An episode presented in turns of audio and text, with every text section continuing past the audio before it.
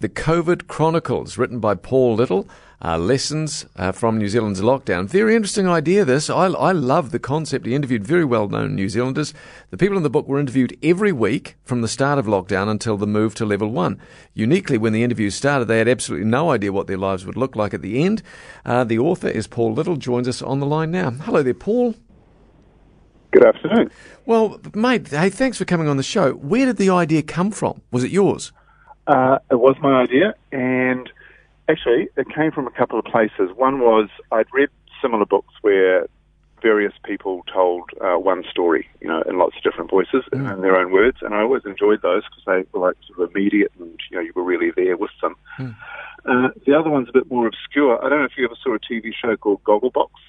Heard of it, didn't see it. Yeah, have, right. Gogglebox. People sit around and you watch them watching television. Mm. Basically, it sounds ridiculous. It's absolutely amazing, and you get all their different reactions. And this was a. I wanted to do something like that too, where we saw these very different people reacting to the same things going on in the world. You know, that change yeah. from week to week, uh, and it sort of built up a picture of, of what it was like for everybody. Paul, how hard was it, given that at the start, you didn't know how long the commitment you were asking for from this very large and very wide ranging group of people. How hard was it to get people to commit to it? Were there a lot of people that said, I'd love to do it, but I'm sorry I can't? Nah, only one, uh, and he had a very good reason. Um, he would have been sort of slightly compromised. Uh, but all the rest, um, they were really quick to say yes. Um, they kind of didn't know how long it would last because I had a deadline of June the 8th uh, which miraculously oh, turned right. out to be the day we went level one. So um, the, the, scariest part really was me writing it, not knowing if the book was going to have an end. Um, but yeah. that was provided for by, by the team of 5 million and the government and the health authorities deciding that that would be a return to kind of normal life. Yeah. But no, those people, everybody was, was really lovely. They, they seemed to get the idea the moment I put it to them, and they thought, yeah, that could be something you know good to be involved with. One of you, one of your subjects, Paul, was uh, and is Finance Minister Grant Robertson. I mean, did you notice anything in his demeanour that changed over the periods of your interviews over five, six weeks? No, I think it had probably changed a bit before. Mm. I think I think by the time we, we were going into alert level four, which is when the the interviews proper really started, um, you know, all the um, all the oh my god and um, other reactions had been gone through, and now they were just getting on with the job. Mm. Paul, one of the most interesting quotes, and I, have loved this book because I love living history. I love history, and this is living history. Anyway, Mark Wilson from the Mental Health Foundation, there's a beautiful quote here. He said, There was something comforting about level four. You knew where you were.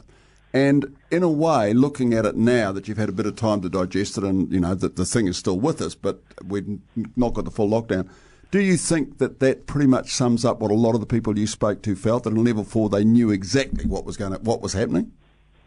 Uh, definitely, even though you know it was against a background of uncertainty as far as what the virus would do went, uh, as far as their own lives were concerned. Yes, um, you know, you, had, you took all these choices away from people in a way, and I actually really enjoyed that. I especially enjoyed not having to decide what to spend money on uh, when there were no shops and no restaurants and no travel and none of the things we normally do spend money on. So you just got on with um, with the baking in many cases. Who was the person that surprised you most over the course of your interviews? Uh, I'd say a couple, right, because as, as, you'll be aware, you know, they range from the great and the good to relatively unknown people. Yeah. So I think the person who surprised me and who fascinated me most was Juliet Gerrard, uh, the Prime Minister's chief science advisor. Yeah. Uh, just getting an insight to how thorough the science was, you know, how deeply researched everything was. Things like the fact that the science advisors um, from countries all around the world spoke regularly. They exchanged information. They weren't all just off on their own little trips. Uh, and that made me feel very confident that, you know, people were working with the best information they could.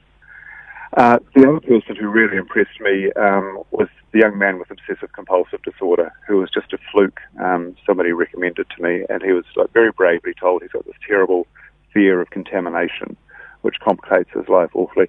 And without going into too much detail, he this great story um, that goes sort of through lockdown. Uh, his life ends up completely changed or changing at the end of it, and that was you know, really quite special to have in there. And finally, for me, what did you learn as an author? Oh my God, as an author, I don't know if I've ever learned anything. Everything's just a practice. Mm. Um, I learned. I mean, I, to, to, be honest, I, I learned the most was that um, people are really pretty good. You know, people are awesome. To be honest, um, you give them something like this, uh, you know, uh, nature and science gave them the pandemic to deal with, and they dealt with it. And, and at my level, the, the 21 people I spoke to every week, uh, I gave them this, this terrible chore, and they must some of their hearts must have sunk. Um, you know, every week when the phone rang, and they knew it was going to be me for the next half an hour. But not one of them, not one of them ever um, skived off or, or played truant. They all turned up every week uh, and and helped us tell this great story. Well, That's it fabulous. deserves to be a massive success. It's called The COVID Chronicles Lessons from New Zealand by Paul Little. Good luck with the sales and, and thanks for your time, Paul. Thanks, Paul. Go Thank well. Cheers. Thanks, guys. See ya.